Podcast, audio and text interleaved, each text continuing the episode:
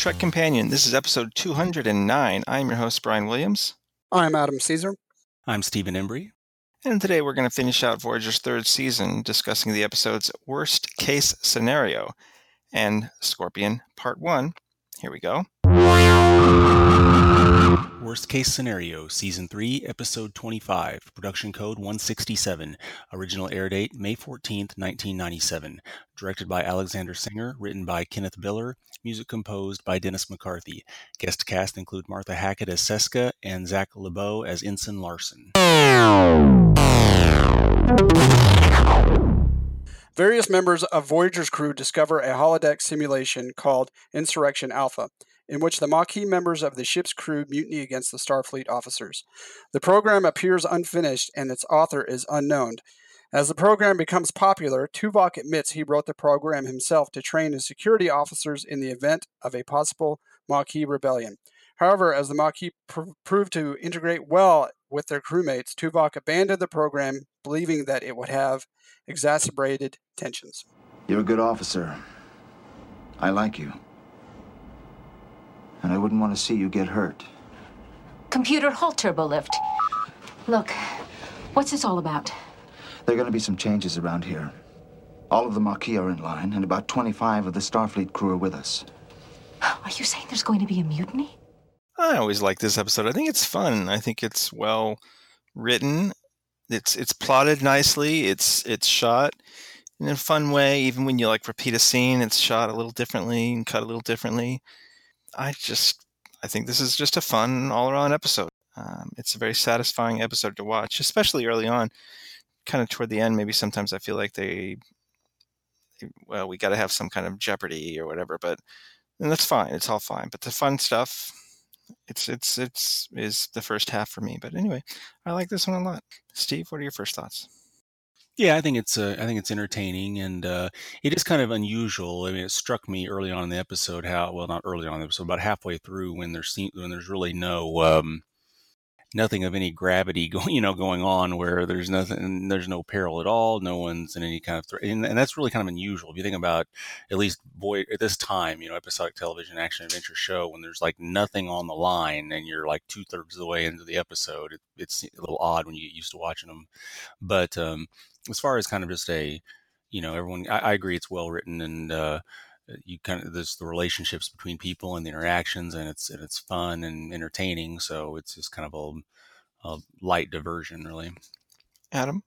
Um yeah i agree i like the episode as well i mean um you know uh, for a holodeck episode because that's kind of what this is um you know it's it's unique and it's kind of original from what we've seen you know um from next gen ds9 and into this and you know the mysterious author and you know you have a little mystery about who's who wrote this and why they wrote it, and you know, I'm sure the actors had fun um, playing different roles within the within the program. You know, being bad.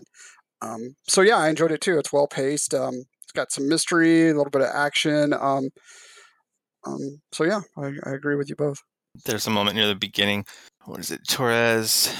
What does she shoot? She shoots uh, Kim, I think, right? Mm-hmm. And then she gets on the turbo lift, and Chakotay's like, "It's okay, it's okay." She says she's a little rattled from shooting Kim, and he says something like, "It's okay, he's only stunned." I just, I just had this image of her. Maybe her response, you know, she was like, "Oh wait, I was supposed to have that on stun." uh, I don't know. There's a lot of like it's it's fun to watch it from the point of view of thinking, okay, well, this is this was Tuvok's interpretation of these people early on, like early season one, right? you know, him imagining mm-hmm. yeah. uh, this is who Chakotay kind of was, and Seska, and you know, etc. That's kind of an interesting insight into, and he talks about you know how he how he changed his kind of viewpoint. Uh, but that's a that's a great little moment of reveal too. Whenever Tuvok is like, "There's no need to investigate. I authored it." You know, because even now, like I, I remember this episode, but I kind of didn't remember that it was Tuvok until right up until he was about to say it. I'm like, oh yeah, because I, I couldn't remember.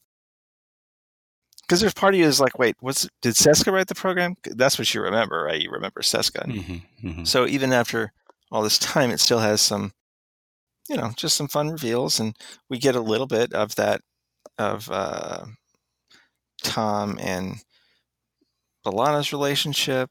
I think they've done a good job with that. You know, when they kind of gradually bring it in. You know, I, I think the way they've kind of snuck little bits in on, in all these episodes. You know, I think it's I think it's good. Tuvok, is, as always, funniest guy on the show. And gets some, some good lines. His reaction to Neelix is always precious. Yeah, yeah.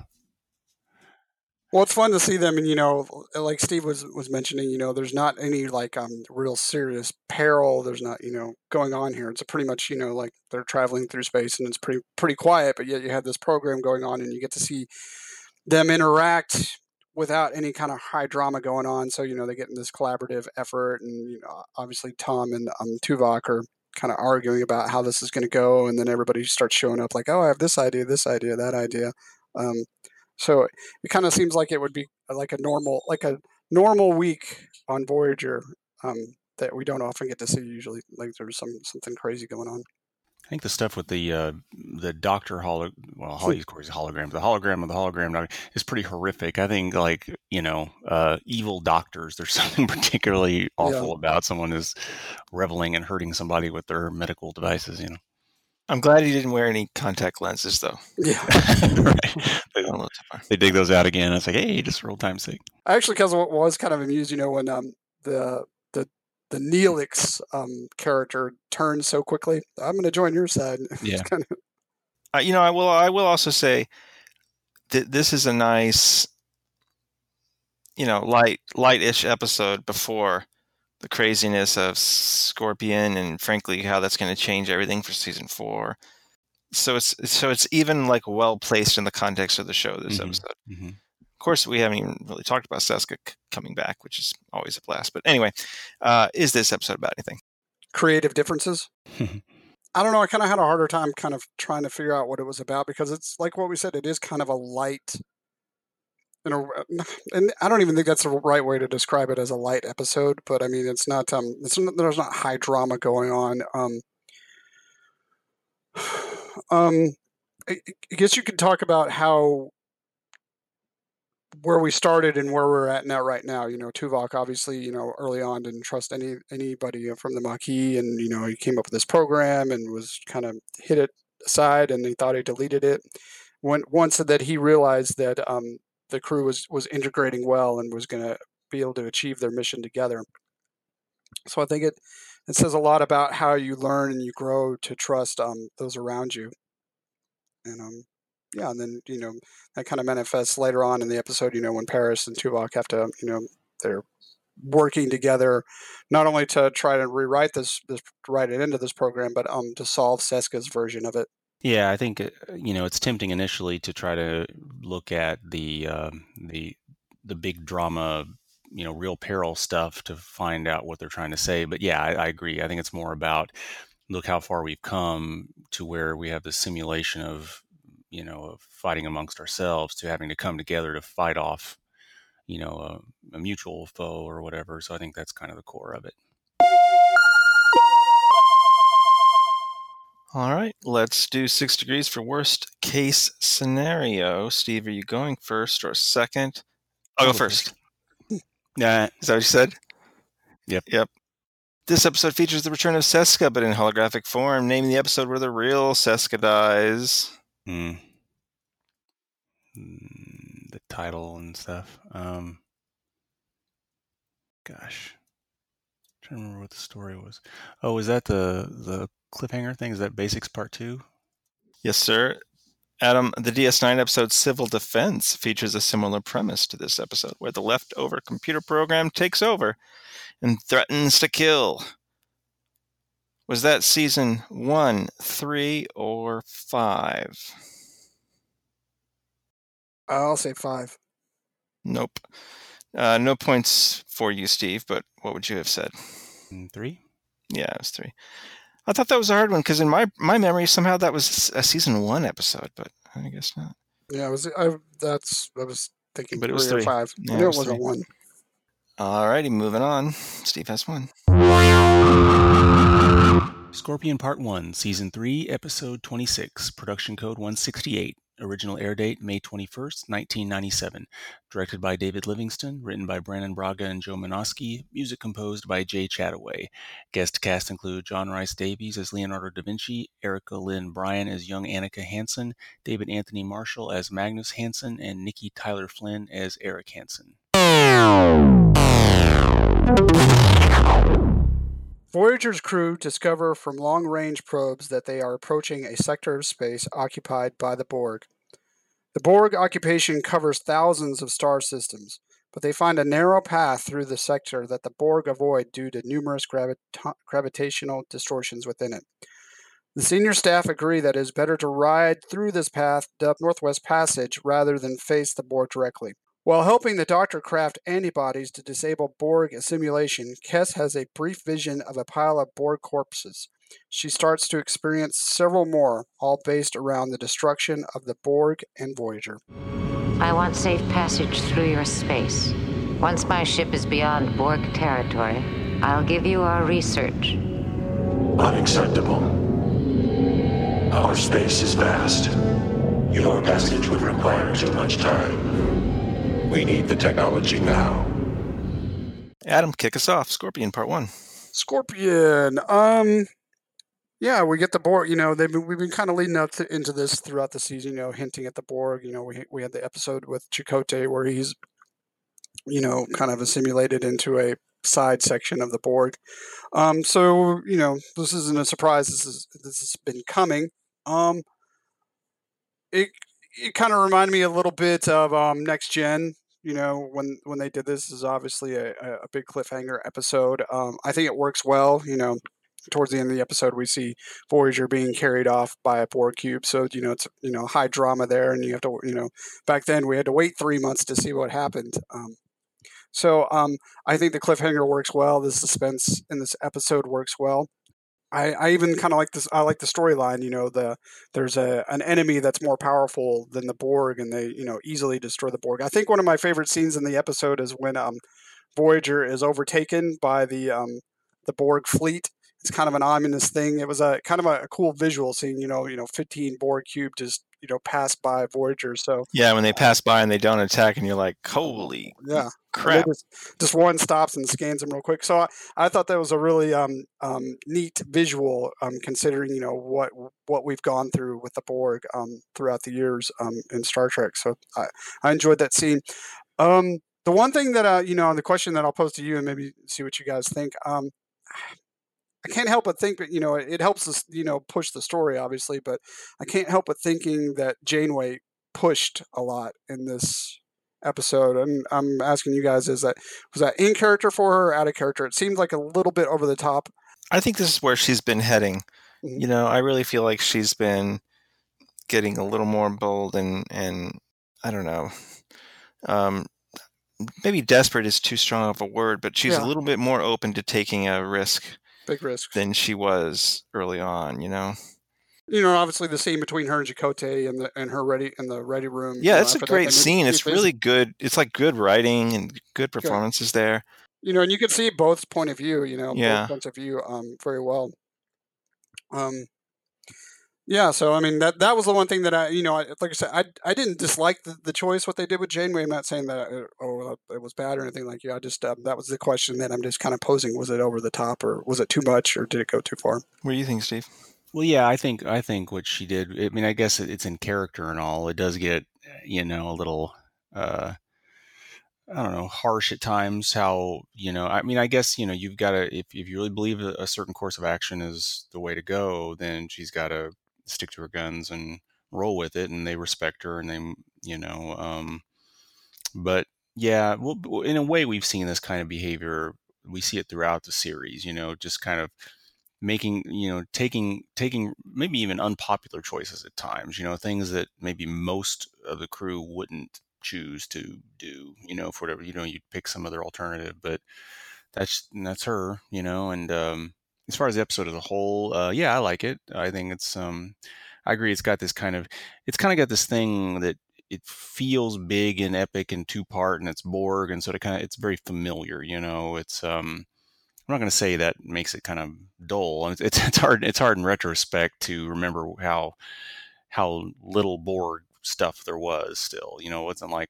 you know we had it in and out, and it's we see it all the time, and you're so familiar with it. But obviously, this is this is the beginning of you know the the Borg and how, how it affects this series as a whole, and how the big you know it uh, plays such a difference in the way the direction this series goes. So, yeah.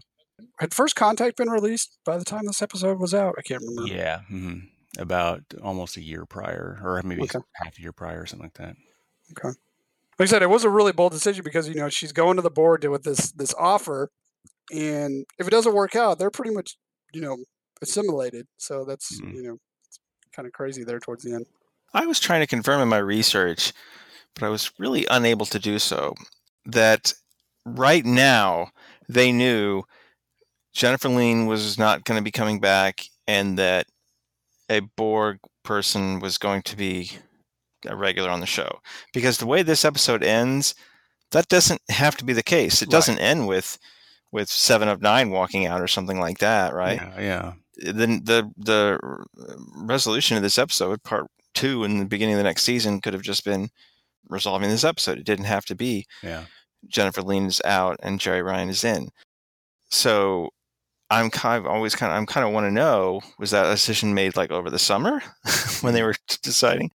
My guess is that it was made earlier because I have read that they'd originally planned for this to be Year of Hell Part One and season four to open with Year of Hell Part Two, and that maybe they pushed that off because they decided to make some cast changes. Hmm.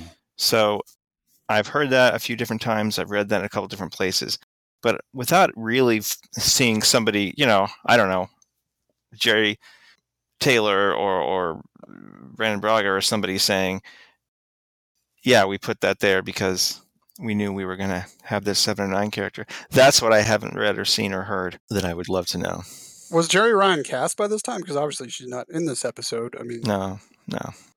I mean, and um, you know, Kes had a prominent role in this episode. I mean, we we kind of talked about how she's kind of just been brushed aside. Yeah, she was she was used very well. Mhm. That that whole thing with the her, you know, her premonitions. That's a It worked creepy well. butt image with all those like dead Mhm. Borg things.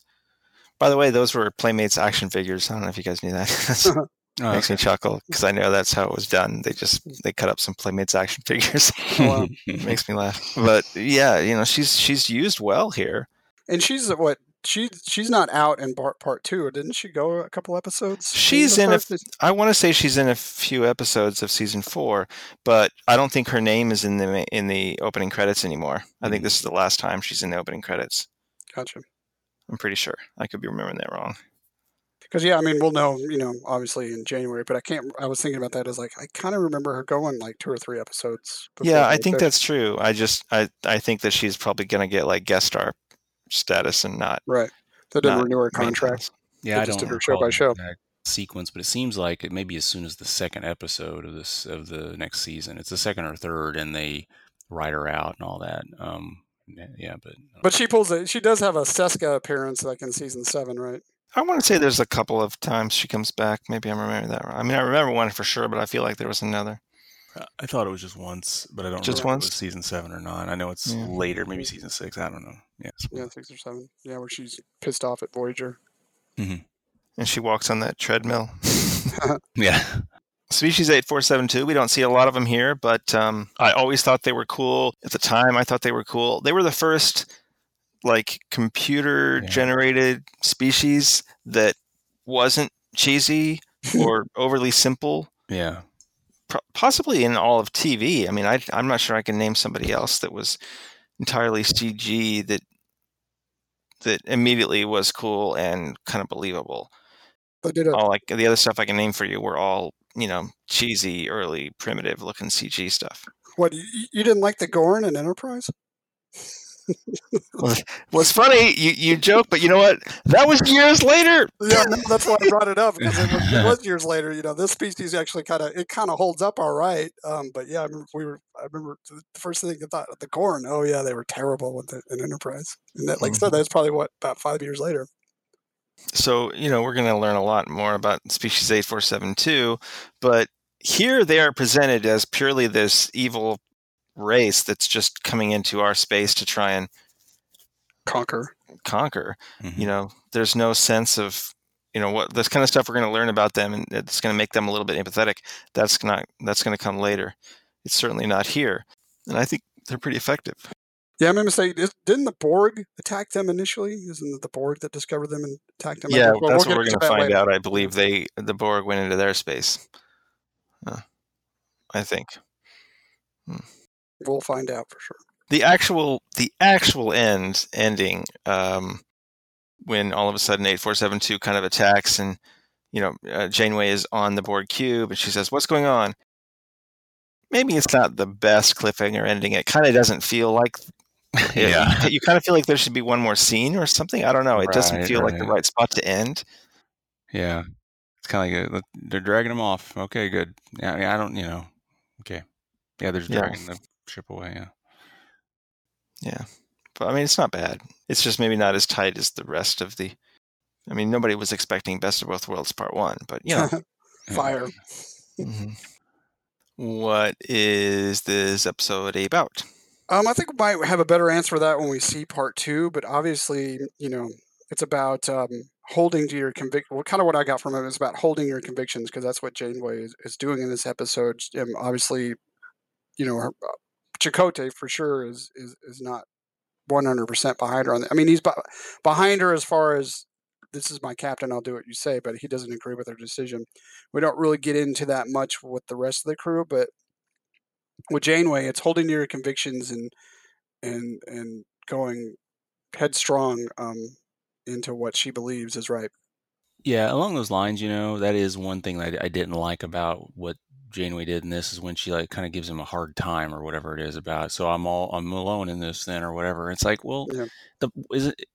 I think he established his position. It's like, okay, I disagree, but that doesn't mean I'm not going to execute your orders and and be behind you and we moving forward. I mean, that happens. That's that's life, you know. Her saying that, making it all personal, like I think, kind of irritated me. But anyway, But she, just to give you a side, he specifically in a previous scene went out of his way to say, "Hey, I'm with you." So I can kind of see where she's coming from, actually. yeah, I mean, if I, he hadn't, if there hadn't been that previous scene, you know, if he hadn't gone out of his way to say, "I really am with you," you are not alone. I don't know. yeah, I I mean, can kind of see it. I, I see what you're saying, bro. I I think it was did they just it was just a little over dramatized just for writing's sake. Um, I, I'm kind of more with Steve on this one. It was just a little bit. I thought it was just a touch over the top. Right. You know, her her her giving him the guilt trip there at the end. I think part of it was Chakotay's fault because he tells the scorpion and the frog story with a scorpion and a fox. that really Yeah. changes the tone of that of that It parable, and I think it's not as effective. And it seems like he's like, you know, dramatizing it. So it's Chakotay. Uh, but yeah, I, I, I think I more or less agree with with the whole notion of. I mean, at, yeah, at least the the. I mean, it's a lot of action and that kind of thing, and a lot of times with those kind of episodes, it is hard to find what the what the what the core message is if there is one. But yeah, if anything, it's this whole Janeway is just, despite all the odds, you know, I have there's a goal, and I'm going to lead this bunch through that Home. goal, no matter how much objection, how hard it is, what I got to do crazy stuff to get it done, whatever else, you know. So All right, so we all like this episode, right? yes. Let's do Six Degrees for Scorpion Part Two again. mm, Only like one kind of guest star, and he didn't do anything else on Star Trek, so it's not our traditional Six Degrees question. But I'm going to ask questions I want to ask this time. uh, Uh, let's see. Steve has one. Adam, are you going first or second? I guess I'll go first. John Rhys Davies plays Leonardo da Vinci. Name his character from Lord of the Rings. Gimli. Very good. One to one. Steve, are you going to take it for the day? Oh, but, by the way, we didn't mention that. I did like that. Uh, I like the holodeck stuff. where Yeah, it was um, fun. Or you know, where they tried to do holodeck stuff with Janeway, that that silly novel that didn't work. You know, her being a housemate. I, I mean, you know, I'm looking forward to more of the Ray. We didn't talk about that the John Ray's stuff and the Da Vinci stuff. I, I think it's fun and it, it fits her character.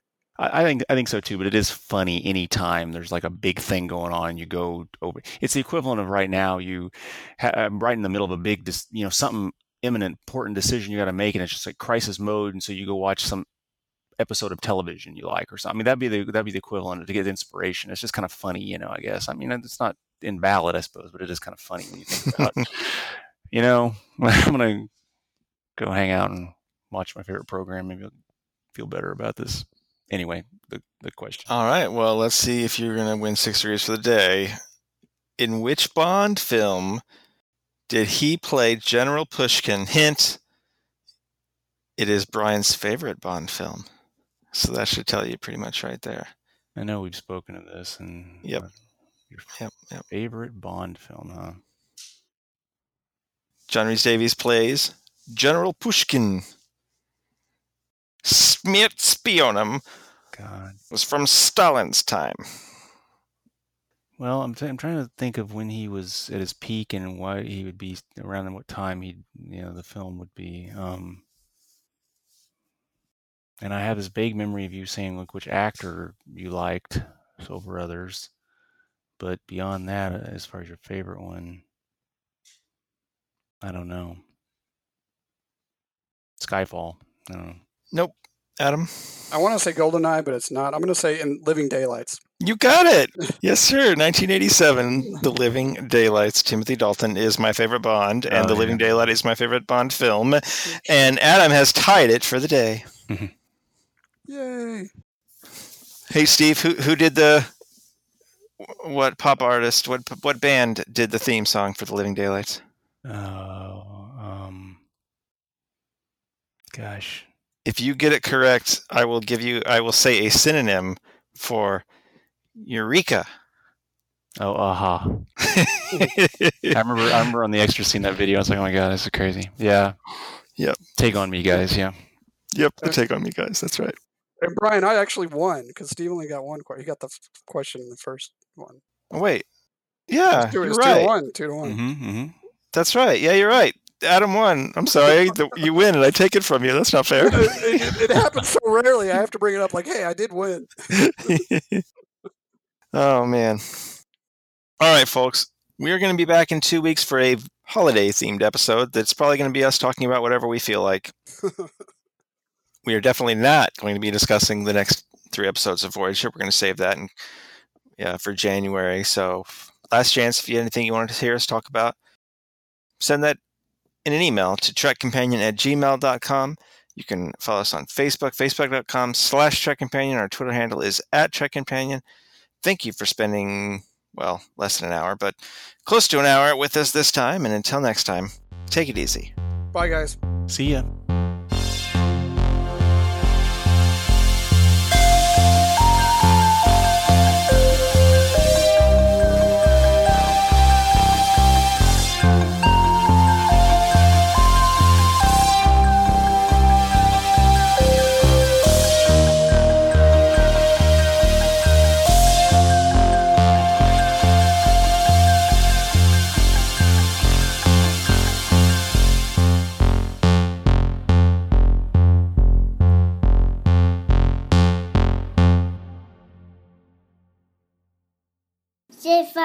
I passed it.